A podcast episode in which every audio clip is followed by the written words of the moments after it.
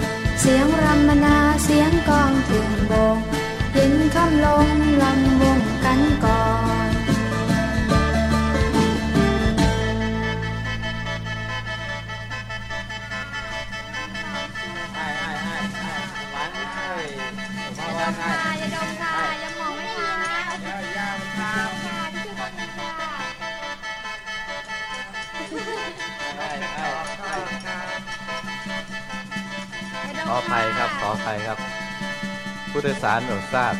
ที่นี่ที่ไหน ที่นี่ที่ไหน บอกก็ไปด้วย ที่นี่ที่ไหนบอกก็ไป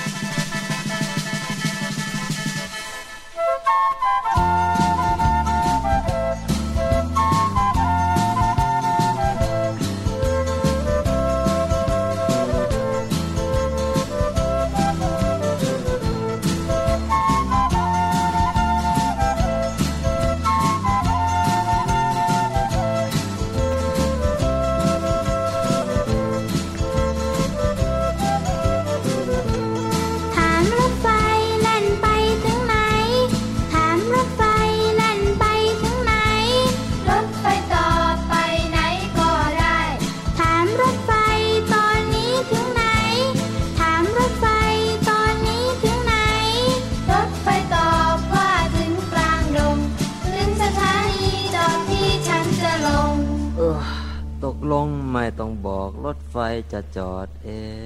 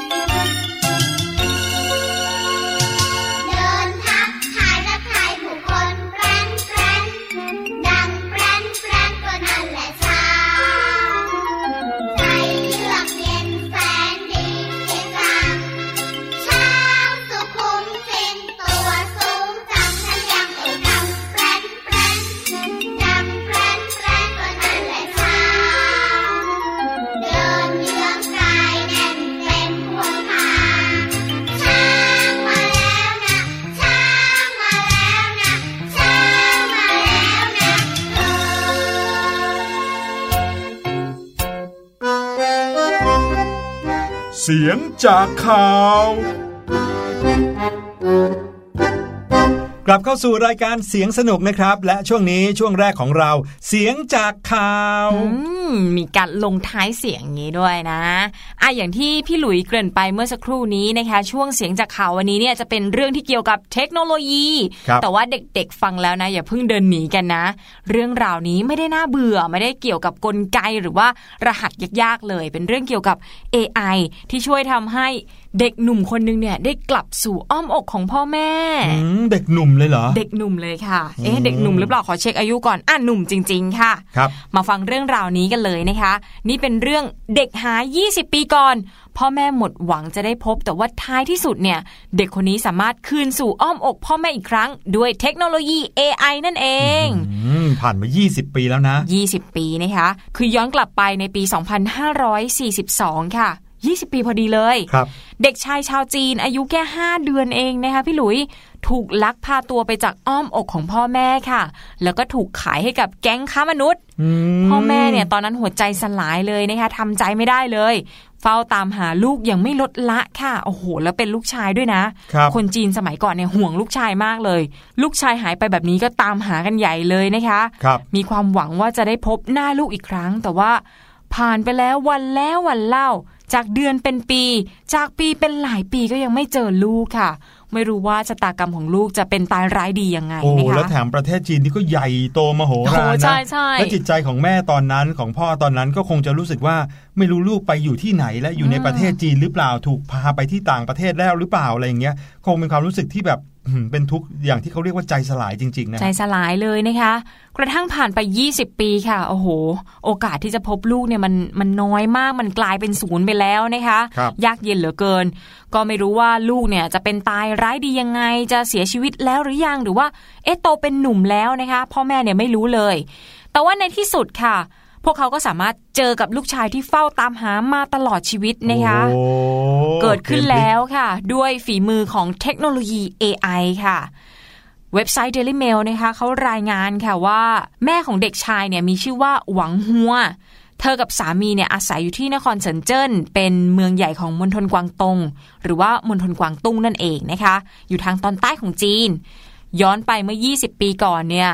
มีหญิงสาวคนหนึ่งค่ะพี่หลุยเข้ามาขอเช่าบ้านเขาอยู่ครับ หวังหัวกับสามีก็ไม่ได้คิดว่า เอ๊ะผู้หญิงคนนี้เนี่ย ท้ายที่สุดจะกลายเป็นงูเห่านะคะครับคือแปลงร่างเป็นงูเหรอ ไม่ใช่ค่ะ เธอเนี่ยไปรวมหัวกับขบวนการค้ามนุษย์นะคะวางแผนลักตัวเด็กชายไปขายค่ะอืมซึ่งตอนนั้นเนี่ยลูกชายของคุณหวังหัว เพิ่งจะอายุแค่ 5 เดือนเท่านั้นนะครับแอบขโมยไป แอบขโมยไปอาศัยจังหวะที่พ่อกับแม่ไม่อยู่นะคะ ก็ร่วมกับพวกอีก 5 คน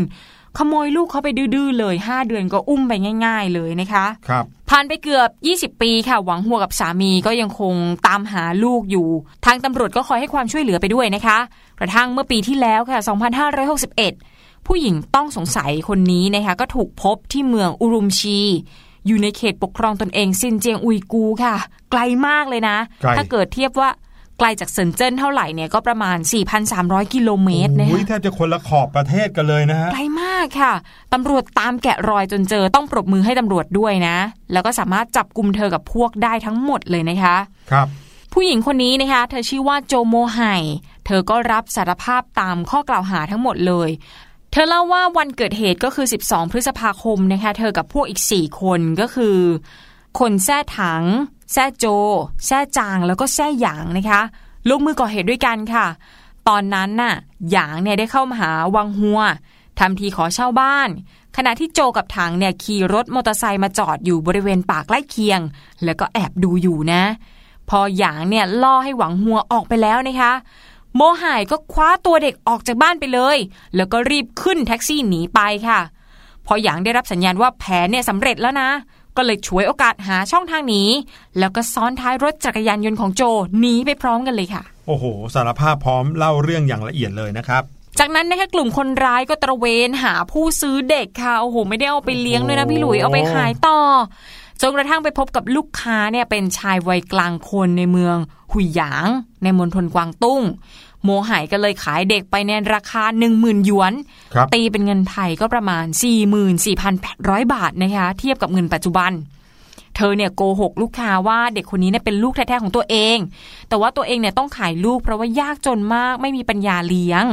แล้วก็อยากให้ลูกเนี่ยมีครอบครัวที่ดี พอได้รับเงินจากลูกค้านะคะคนร้ายกลุ่มนี้ก็แยกย้ายกันไป แล้วก็ไม่ได้ติดต่อกันอีกเลยค่ะอืม แต่ถึงอย่างไรก็ตามนะคะแม้ว่าตำรวจจะตามจับกลุ่มผู้ก่อเหตุได้แล้ว แต่ก็ไม่มีแววว่าจะเจอเด็กเลยนะคะเพราะว่าเด็กก็ขายให้กับลูกค้าไปแล้วนะคะครับตำรวจก็เลยปิ๊งไอเดียใช้เทคโนโลยีเข้ามาช่วยดีกว่า นั่นก็คือปัญญาประดิษฐ์ หรือว่า AI ที่ย่อมาจาก artificial intelligence นั่นเองนะคะ เพื่อช่วยในการค้นหาค่ะ โดยโปรแกรมดังกล่าวนะคะได้วิเคราะห์ภาพถ่ายของเด็กชายที่หายตัวไป แล้วก็จำลองใบหน้าตอนโตขึ้นมาค่ะครับพอจะนึกภาพออกไหมคะ รูปเราตอนเด็ก ๆ เนี่ยอืมถ้าเกิดคุณพ่อคุณแม่อยากจะรู้ว่าน้องๆ โตขึ้นหน้าตาเป็นยังไง ก็เอาให้โปรแกรมเนี้ยช่วยวิเคราะห์หน้าตาตอนโตก็เป็นลักษณะแบบนั้นนะคะโอ้ยถ้าเกิดว่านึกย้อนไปอย่างพี่หลุยเนี่ยนะครับตอนเด็ก ๆ ก็จะหน้าตาแบบหนึ่งเลยนะฝรั่งพอโตเลยใช่ไหมใช่ครับจมูกโด่งคิ้วโป้ไม่ใช่นะครับตอนนั้นเนี่ยก็จะเป็นหน้าตาของเด็กเล็กที่น่ารักมากๆนะครับ ทีเนี้ยแต่ว่าเราจะไม่สามารถที่จะรู้ได้ว่าโตมาจะหน้าตายังไงหรอกนะครับใช่ถ้ายังไม่ได้ใช้เทคโนโลยีแบบนี้ แต่เจ้าเทคโนโลยีเนี้ยจะจะสามารถประเมินได้ว่าถ้าเกิดว่าเด็กคนเนี้ยโตมาแล้วหน้าตาจะค่อนข้างไปในทางไหน ซึ่งมีความแม่นยำค่อนข้างสูงด้วย ใช่แล้วละค่ะ ทีนี้พอโปรแกรมวิเคราะห์ใบหน้าลูกของทั้งคู่ออกมานะคะปรากฏว่าไปตรงกับใบหน้าของนักศึกษาหนุ่มคนนึงค่ะครับนักศึกษาคนนี้นะคะอยู่ที่มณฑลกวางตุ้งเหมือนกัน เจ้าหน้าที่ก็เลยเดินทางไปพบค่ะ พอสอบถามพ่อแม่อุปถัมภ์นะคะพวกเขาเนี่ยก็ไม่รู้เหมือนกันว่าเด็กคนนี้เนี่ยเป็นเด็กที่ถูกขโมยมาสรุปว่าใช่จริง ๆ ด้วยนะคะครับเจ้าหน้าที่เนี่ยก็เลยเก็บตัวอย่าง DNA ของเด็กหนุ่มมาตรวจสอบ เปรียบเทียบกับหวังหัวและสามี ปรากฏว่าสายเลือดเดียวกันค่ะโอ้โหโอ้โหฟังแล้วซาบซึ้งจัง จริงด้วย เด็กหนุ่มคนนี้นะคะก็คือเจ้าหนูที่หายตัวไปเมื่อ 20 ปีก่อนตอนที่แบเบาะเลยนะคะอายุแค่ 5 เดือน โดยเขากับพ่อแม่ที่แท้จริง ก็เพิ่งจะเจอกันเป็นครั้งแรกนะคะเมื่อวันที่ 24 กรกฎาคมที่ผ่านมาค่ะ บรรยากาศเนี่ยแน่นอน เป็นไปอย่างตื้นตันนะคะหวังหัวกับสามีก็เข้ากอดลูกชายทั้งน้ำตาเลย ส่วนเด็กหนุ่มเองก็โหช็อกมากค่ะ แล้วก็ตื้นตันที่ได้พบพ่อแม่แท้ๆนะคะ แต่ก็ยอมรับนะว่าสับสนกับเรื่องที่เกิดขึ้น ราะไม่รู้อดีตของตัวเองนั่นเองก็คือคิดว่าพ่อแม่อุปถัมภ์เนี่ยเป็นพ่อแม่จริง ๆ นั่นเองนะคะโอ้โหเรื่องนี้ยิ่งกว่าละครอีกนะครับอืมบอกได้เลยว่าถ้าเกิดว่ามีคนคนหนึ่งนะครับอย่างเอายกตัวอย่างเป็นพี่หลุยส์ก็ได้ เติบโตมาอย่างดีกับบ้านหลังหนึ่งเนี่ยนะครับ แต่ว่าวันหนึ่งในอนาคตขึ้นมา มารู้ว่าตัวเองเนี่ยเป็นลูกของพ่อแม่อีกบ้านหนึ่งโอ้อันนี้เป็นเรื่องที่ละเอียดอ่อนมากนะถ้าเกิดว่าพ่อแม่บ้านเนี้ยเขาดูแลเราอย่างดี ขณะที่พ่อแม่จริง ๆ ก็โอ้โห หัวใจแทบสลายตามหาเรามาตัวเราอยู่20อะไรอย่างปีอะเงี้ยนะครับ แต่ก็มองในแง่ดีก็ถือเป็นโชคดีนะ ได้พ่อแม่เพิ่มขึ้นมาอีกหนึ่งคู่ เบิ้ลเลยเออแสดงว่าเราก็จะมีคนที่รักเราถึง 4 คนนะครับก็คือค่ะพ่อแม่ที่เลี้ยงมา แล้วก็พ่อแม่ที่แท้จริงที่เฝ้าตามหาเราอยู่ก็ต้องเต็มไปด้วยความรักความห่วงหาอาทรแน่นอนนะครับ แต่ถ้าเลือกได้ก็คงไม่มีใครที่อยากต้องเจอกับชะตากรรมแบบนี้นะครับ แต่ทั้งหมดทั้งมวลนี้นะครับ สามารถที่จะจบลงได้อย่างดีนะครับแล้วก็ happy ending เนื่องจากเทคโนโลยีนะครับที่มนุษย์ช่วยกันพัฒนาแล้วก็สร้างขึ้นมาได้นะครับ เด็กๆ ทุกๆ คนก็สามารถที่จะเติบโตไปนะครับ แล้วก็กลายเป็นคนที่สร้างสิ่งดีๆ ที่จะมีประโยชน์ให้กับโลกใบนี้ได้เหมือนกันจบได้ดีมากๆเลยนะคะเรื่องของเทคโนโลยี AI ในช่วงเสียงจากข่าวในวันนี้อะเดี๋ยวเราจะพักกันอีกครู่เดียวนะคะแล้วช่วงหน้าไปเจอเจอกับนิทานกันดีกว่าในช่วง Voice Story ค่ะ Bye.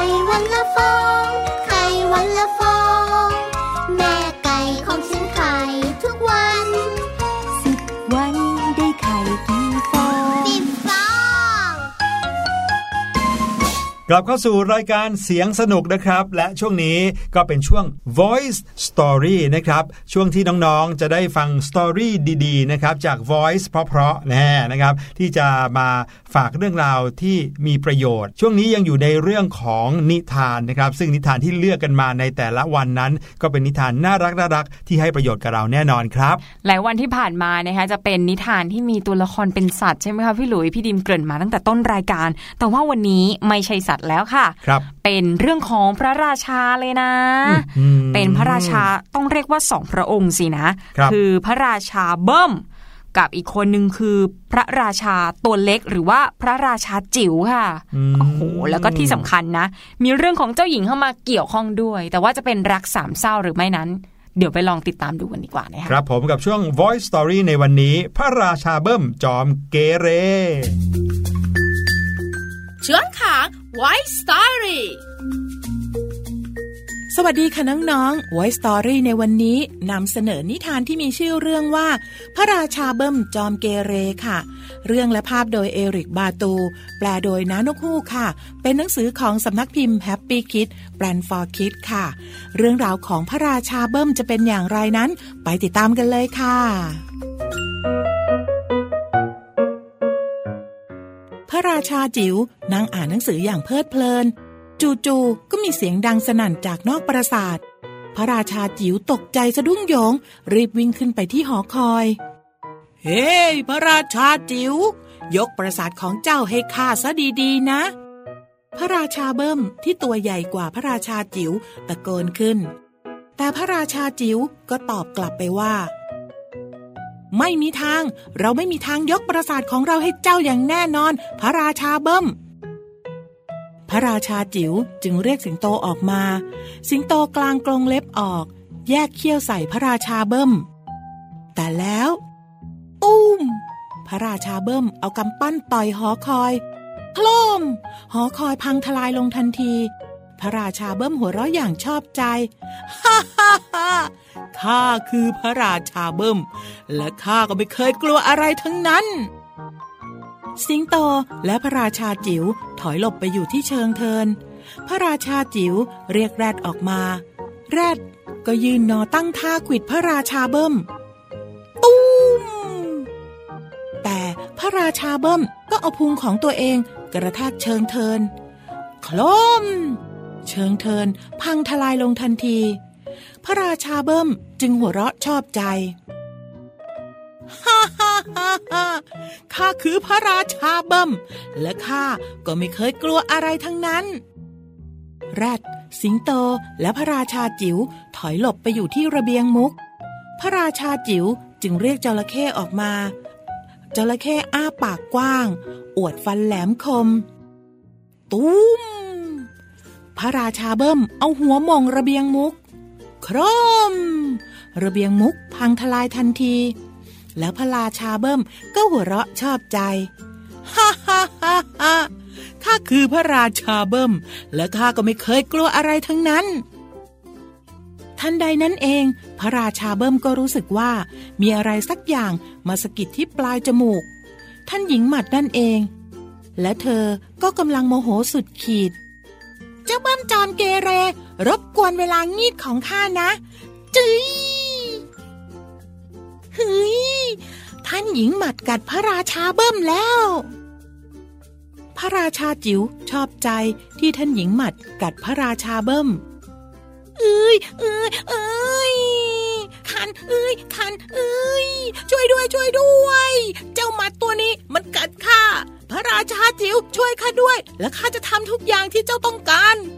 พระราชาเบิ้มร้องเสียงหลง ก็ได้เจ้าต้องช่วยซ่อมปราสาทของข้าและก็เลิกเกเรสัที พระราชาจิ๋วบอกกับพระราชาเบิ้ม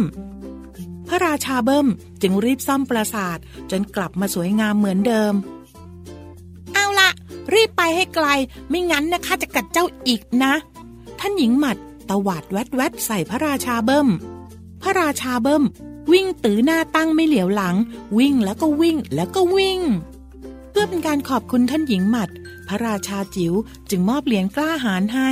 เธอกระโดดอย่างดีใจขึ้นไปถึงยอดปราสาท แล้วเธอก็เห็นพระราชาเบิ้มจอมเกเรยังคงวิ่ง วิ่งแล้วก็วิ่ง และหลังจากนั้นก็ไม่มีใครเห็นพระราชาเบิ้มอีกเลย และเจ้าหญิงหมัดที่ตัวเล็กนิดเดียว ก็สามารถปราบพระราชาเบิ้มที่ตัวใหญ่มากได้ค่ะ เอาละค่ะน้องๆค่ะ วันนี้เวลาหมดลงแล้วล่ะค่ะ กลับมาติดตามกันได้ใหม่ในครั้งต่อไปนะคะ ลาไปก่อนสวัสดีค่ะ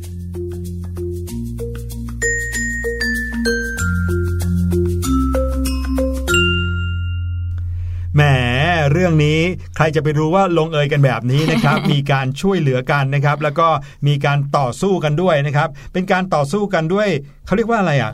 การแบบเอาชนะกันมากกว่านะฮะจะไม่ใช่เป็นการต่อสู้เพื่อให้อีกฝ่ายหนึ่งแบบว่าโหยแพ้ล้มตายขนาดนั้นนะครับ แต่ก็เป็นการเอาชนะกันเพื่อให้เป็นการพิสูจน์ว่าเรานั้นเป็นพระราชาที่ยิ่งใหญ่หรือเปล่า ค่ะ แล้วก็พระราชาที่ดีรู้ไม่ถึงเด็กที่ดีด้วยนะ ต้องไม่เกเรใครนะคะครับถึงแม้ว่าผมเราจะตัวใหญ่เนี่ย แต่ว่าก็ไม่จำเป็นนะที่เราจะต้องไปเกเรเพื่อน บางทีตัวใหญ่เนี่ยก็อาจจะแสดงความสามารถอื่น ๆ ก็ได้อย่างเช่นตอนทำเวรก็ช่วยเพื่อนยกโต๊ะ หรือว่าช่วยกวาดพื้นถูพื้นมากหน่อยก็พอนะ ใช่แล้วครับ ส่วนคนที่ตัวเล็ก ๆ แรงไม่เยอะในการช่วยเหลือเพื่อนๆ เวลาทำเวรในห้องเรียนอย่างเงี้ยนะครับ ก็ช่วยอย่างอื่นที่ทำได้นะครับ ไม่ว่าจะเป็นกวาดพื้นถูพื้น หรือบางครั้งเนี่ย ลบกระดานเช็ดกระจกเนี่ยใช่มีหลายหน้าที่เลยนะครับ บางทีถ้าไม่ต้องใช้ความสูงนะก็อาจจะเป็นคนคอยเปลี่ยนถังน้ำที่ใช้ในการทำความสะอาดก็ได้นะครับการช่วยกันทำความสะอาดห้องเรียนที่ก็มีการแบ่งเวรกันเนี่ยนะครับ เป็นการฝึกความมีระเบียบวินัยนะครับ แล้วก็ฝึกการทำงานร่วมกัน แล้วก็ เรียนรู้ให้พวกเราทุกคนรู้จักเรื่องของการอยู่ในสิ่งแวดล้อมที่มีความสะอาด รู้จักค่ะทำความสะอาดด้วย หลาย ๆ โรงเรียนเนี่ยเป็นโรงเรียนที่ดีมาก ๆ อยู่แล้วนะครับ แล้วก็มีคุณครูที่เอาใจใส่ แล้วก็มีพี่ ๆ เจ้าหน้าที่ที่เขาดูแลความสะอาดให้อย่างดีอยู่แล้ว แต่ก็ยังคงมีการจัดเวรให้น้องๆ ได้ทำความสะอาดห้องเรียนร่วมกันโอ้อ่าโหถือเป็นเรื่องดีๆนะถ้ารู้ว่าประโยชน์เยอะขนาดนี้ตอนเด็กๆพี่ดิมตั้งใจทำเวรไม่หนีเวรดีกว่านะอ้าวเสียดายนะเนี่ยย้อนเวลาไม่ทันนะโอ้พี่หลุยโหหนีเวรกับเขาเหมือนกันเหรอเนี่ยหนีเวรเหมือนกันนี่ก็นะคะมีแต่พี่หลุยคนเดียวสิอ้าวอ้าว นั่นแหละครับก็คือสิ่งที่เอามาฝากกันในช่วง Voice Story นะครับหวังว่าเรื่องราวเหล่านี้จะเป็นแง่คิดดีๆให้กับทุกๆ คนนะครับเอาล่ะเดี๋ยวเราไปพักกันสักครู่ ช่วงหน้ากลับมากับช่วงท้ายของรายการนะครับ วันนี้วันอังคารพบกับภาษาพาสนุกครับ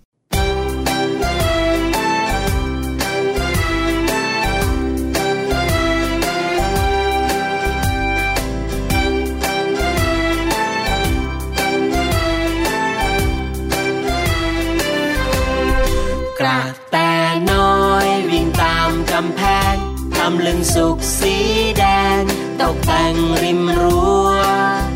ผีเสื้อบอยบินไปทั่ว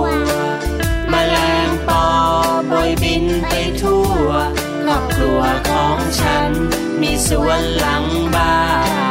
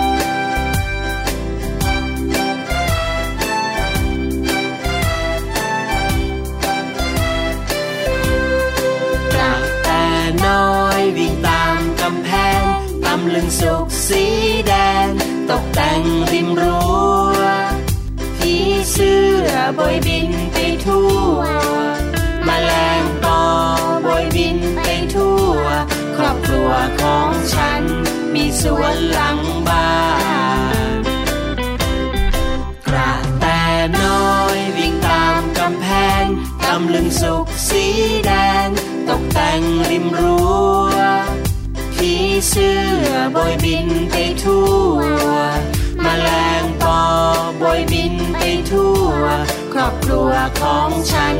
มีสวนหลังบ้านครอบครัวของฉัน มีสวนหลังบ้านครอบครัวของฉัน มีสวนหลังบ้านครอบครัวของฉัน มีสวนหลังบ้าน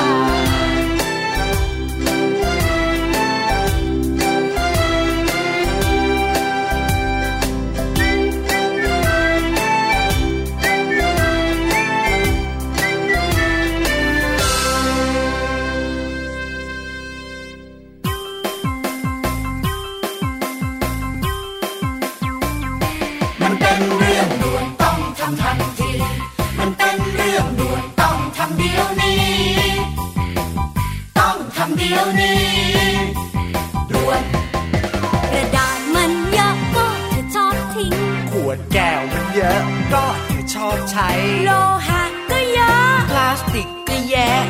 แย่แน่แน่ๆบอกว่าแย่แน่แน่แย่แน่ๆฉันบอกว่าแย่แน่ๆถ้าเราไม่แย่ก่อนทิ้งทุกสิ่ง จะเป็นขยะกองโต แยกแยกแยกแยกก่อนทิ้งมีหลายสิ่งที่ยังดี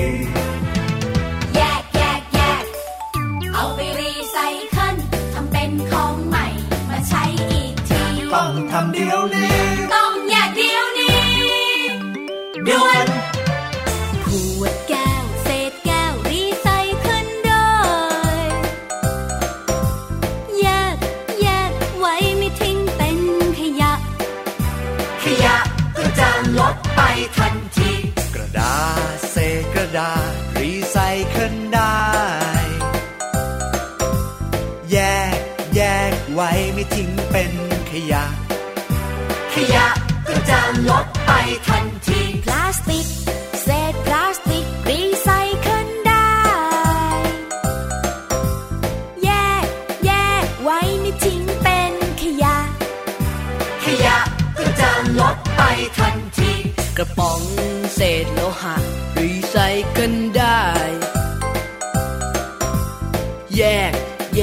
ว้ไม่ทิ้งเป็นขยะ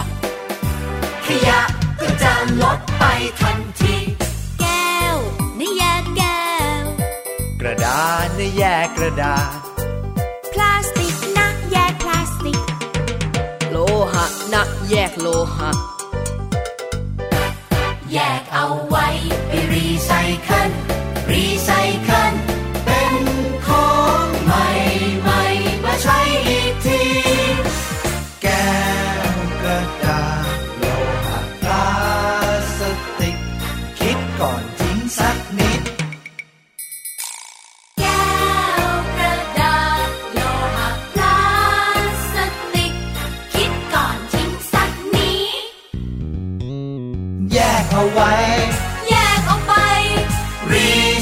เคิลเถิดนะทำง่ายๆก็ช่วยกันได้ทำง่ายๆให้โลกเขียวสะอาดตา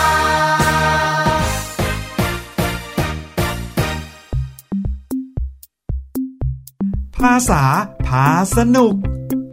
กลับเข้าสู่รายการเสียงสนุกนะครับ และช่วงนี้ช่วงท้ายของรายการในวันนี้แล้วนะครับ ก็คือช่วงภาษาพาสนุกครับ ทุกๆวันเนี่ย ช่วงนี้นะครับช่วงท้ายของรายการนี้จะเปลี่ยนแปลงไปเรื่อยๆนะครับวันจันทร์เป็นเรื่องราวของวิทยาศาสตร์ กับช่วงวิทย์สนุกนะครับวันอังคารภาษาพาสนุก วันพุธโลกของเรานะครับวันพฤหัสบดีก็จะเป็นเรื่องราวย้อนอดีตไปหน่อยนะครับกับช่วงย้อนเวลาพาเพลิน และในวันศุกร์นะครับสำหรับใครที่ชอบคำนวณมาช่วง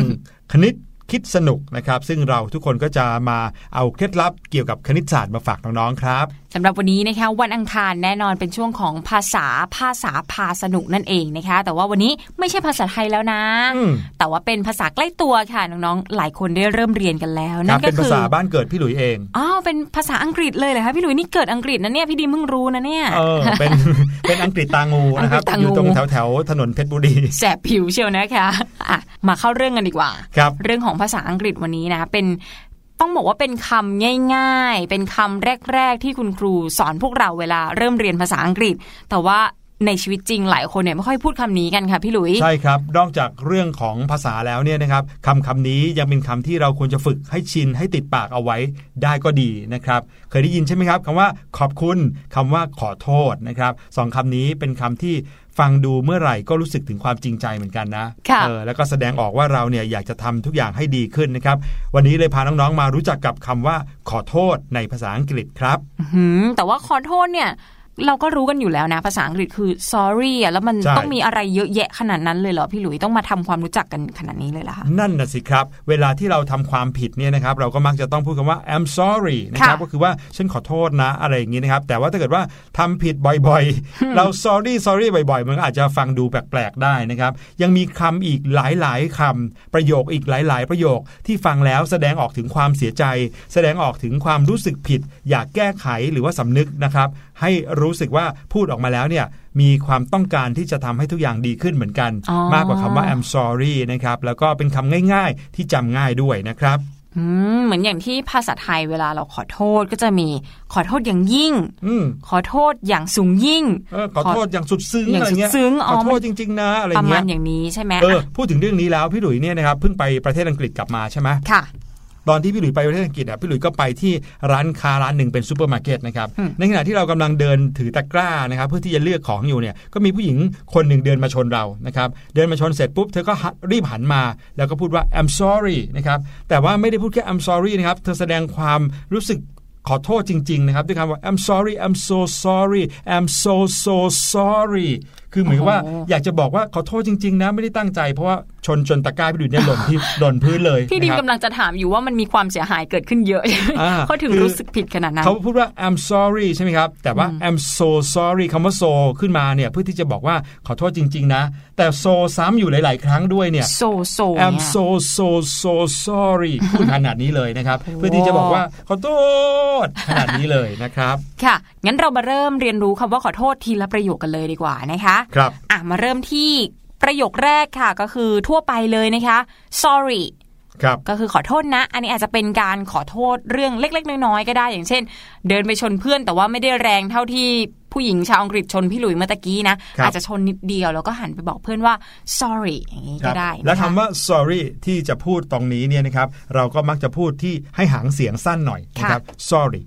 sorry คือไม่ต้องพูด sorry ขนาดนั้นนะคบหรือว่าไม่ต้องมีรอเรือขนาด sorry อะไรอย่างเงี้ยก็ไม่ต้อง sorry พูดแค่นี้ก็พอนะครับ แค่นี้ก็ทำให้รู้สึกแล้วว่า เออ ขอโทษทีนะ อย่างเงี้ยนะครับ ค่ะ ส่วนประโยคที่2นะคะเพิ่มประธานเข้าไปค่ะ แน่นอน ฉันขอโทษก็ต้องเป็น I นะคะ เวลาขอโทษก็เป็น I'm sorry อืม I'm sorry ดิฉันขอโทษนะคะ ผมขอโทษนะครับนะคะ ครับผมก็เป็นการที่แบบเหมือนเรื่องใหญ่ขึ้นมานิดนึงนะครับ sorry บางทีอาจจะคือเดินชนไหล่กัน แล้วก็เดินหันกลับมาบอกว่า sorry แค่นี้นะครับหรือว่าขอเดินผ่านหน่อยขณะที่กำลังเอ่อเขาเบียดกันอยู่เนี่ยขอเดินเดินผ่านแทรกนิดนึงก็ sorry แต่ถ้าเกิดว่า I'm sorry เนี่ยก็คือว่าเหมือนตั้งใจพูดกับคนคนนี้จริง ๆ หันหน้ามาพูดกัน I'm sorry ก็คือเรื่องใหญ่ขึ้นมานิดนึงบางทีอาจจะชนจนเขาของเขาหล่นเลยอะไรอย่างเงี้ยนะครับ ค่ะ ส่วนอีกประโยคหนึ่งที่พี่หลุยเจอแน่ ๆ เลยนะคะครับก็คือประโยคที่ว่า I'm very sorry กับ I'm so sorry หรือจะลากหลาย ๆ ครั้งเลยก็ได้ I'm so so so sorry เนี่ที่พี่หลุยเจอครับผมแสดงว่าเขาเห็นความสำคัญของการขอโทษครั้งนี้มากเลยนะครับ ว่าอยากจะให้ยกโทษให้หน่อยเถอะขอโทษจริง ๆ เหมือนกับถ้าเกิดเปลี่ยนเป็นภาษาไทยนะ ก็เหมือนกับลากเสียงขอโทษนะ อย่างเงี้ยยาวๆ ถ้าเกิดเป็นเพื่อนกันนะ แต่ถ้าเกิดว่าเป็นคนแปลกหน้าก็อาจจะเหมือนกับขอโทษมากๆเลยนะ อะไรอย่างเงี้ยนะครับ I'm so sorry หรือว่า I'm very sorry ส่วนประโยคทีสี่4นะคะก็มีคำหรูหราขึ้นมาหน่อยนะคะอย่างเช่น I'm terribly sorry I'm terribly sorry อื้อหือครับผมออกเสียงถูกหรือเปล่าพี่ดีม ถูกเนาะ terribly นะครับ Terribly sorry terribly คำนี้ก็คือว่าอย่างรุนแรงนะครับ terribly แปลว่ารุนแรงนะครับ ขอโทษอย่างสูง ขอโทษอย่างสุดซึ้ง เรียกเรียกว่าเรื่องสาหัสเลย ถ้าเช่นถ้าเกิดว่าน้องๆเนี่ยนะครับ วิ่งชนเพื่อนแล้วไอติมเพื่อนเนี่ยหล่นลงมา คว่ำบนพื้นกินไม่ได้อีกเลยนะครับค่ะหรือว่าอาจจะทำให้เพื่อนล้มลงแล้วเป็นแผลที่เข่าอะไรแบบนี้นะครับ อันนี้ยกตัวอย่างง่ายๆนะ ก็สามารถบอกได้ว่า I'm terribly sorry นะครับ ก็คือว่าขอโทษอย่างรุนแรง ขอโทษแบบ ขอโทษจริง ๆ อะไรเงี้ยนะครับ หรือว่าถ้าเกิดว่าเราอยากจะขอโทษเรื่องไหนนะคะ ก็อาจจะเอาคำว่า for เนี่ยมาต่อท้ายก็ได้นะคะ อย่างเช่น I'm very sorry for keeping you waiting I'm very sorry for keeping you waiting ก็คือ ผมขอโทษหรือว่าดิฉันขอโทษอย่างยิ่งนะคะที่ทำให้คุณเนี่ยรอนานเห็นไหมจะมีคำว่า for ตามหลังมา for keeping you waiting นะครับ ก็คือว่า for keeping you waiting หมายความว่าที่ทำให้คุณต้องรอนาน หรือว่า I'm terribly sorry for the thing I have done นะครับ ผมขอโทษจริง ๆ ในสิ่งที่ผมทำลงไป for the thing I have done นะครับ สำหรับสิ่งที่ผมทำลงไป ขอโทษจริง ๆสำหรับสิ่งที่ผมทำลงไปก็สามารถใช้คำนี้ได้เหมือนกันครับ ส่วนอีกประโยคนะทีนี้ไม่มีคำว่า sorry แล้วนะคะอืมนั่นน่ะสิแต่ว่าก็อาจจะใช้ได้เหมือนกัน อย่างเช่น it's my fault it's my fault นี่คือความผิดพลาดของดิฉันเองค่ะอ่านี่ว่าหรือว่านี่คือความผิดของผมเอง it's my อ่า fault เป็นค่ะตรงตรงตัวเลยนะครับ fault ก็คือความผิด is my fault ก็คือความผิดของผมเองครับนะครับ ส่วนประโยคต่อไปนะครับเป็นประโยคขอร้องแล้วนะครับอ่าแต่ว่าก็แสดงออกถึงคำขอโทษเหมือนกันนะครับ แต่ไม่มีคำว่า sorry แต่จะเป็นคำว่า please forgive me please forgive me นะครับก็คือยกโทษให้ผมด้วยเถอะนะ please คือการขอร้องแล้วนะครับ ขอร้องอย่างแบบสุดซึ้งเลย please forgive ก็คือการยกโทษ please forgive me ก็คือขอโทษให้ผม ยกโทษให้ผมด้วยนะครับ อย่าไปจำสลับกับ please forget me นะเออไม่ใช่โปรดลืมฉันนะไม่ใช่นะคะไม่ please ใช่ forgive นะคะส่วนอีกประโยคนึงก็อาจจะเป็นการนำ sorry มารวมกับประโยคที่ 5 ที่พี่ดิมสอนเมื่อตะกี้นี้นะคะคือคำว่า I'm sorry it was my fault I'm sorry it was my fault ก็คือฉันขอโทษมันเป็นความผิดของฉันเองอ่าสังเกตนะครับในประโยคนี้คำว่า it was my fault เนี่ยนะครับจะแตกต่างกันกับคำว่า it's my fault เฉยๆนะครับค่ะเพราะ it's my fault เนี่ยนะครับบางทีมันอาจจะแปลว่า it was my fault เหมือนกันแต่ว่าเขาพูดให้สั้นลงนะครับ พูดให้สั้นลงปุ๊บเนี่ยก็คือเราก็คือ it's แล้วก็เติม s ข้างหลังนะครับเหมือนเป็น apostrophe s นะครับ it's my fault นะครับก็คือทำไมต้องเป็น was คำว่า was นั่นก็คือคำว่า is นั่นเองนะครับแต่ว่ามันหมายความว่าสิ่งที่ฉันได้ทำไปแล้ว อดีตที่ฉันได้ทำไปแล้ว มันก็เลยกลายเป็นรูปอดีต กลายเป็น it was my fault นะครับ I'm sorry it was my fault นะครับก็คือขอโทษนะเป็นความผิดของฉันเองไอสิ่งที่ทำไปแล้วนั่นน่ะฉันค่ะทำผิดเอง มันต้องเป็นอดีตเสมอเนาะครับส่วนอีกประโยคนึงนะคะคือคำว่า I was wrong too จุดจุดจุดๆครับคือฉันผิดเองที่จุดจุดจุดๆนะคะอย่างเช่น I was wrong to let him go alone